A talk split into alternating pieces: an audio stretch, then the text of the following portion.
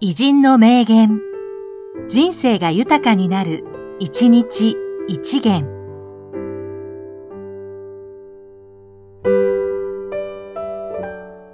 6月2日、羽田健太郎、作曲家。来年は今年よりちょっとだけいい音楽を弾けるようになりたい。それだけを思って走っています。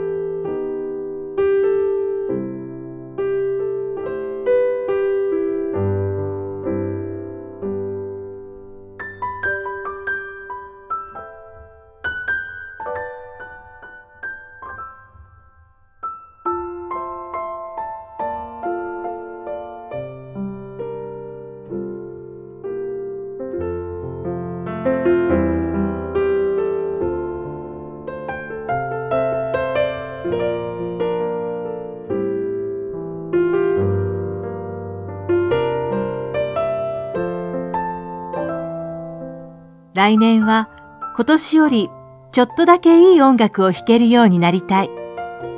それだけを思って走っています。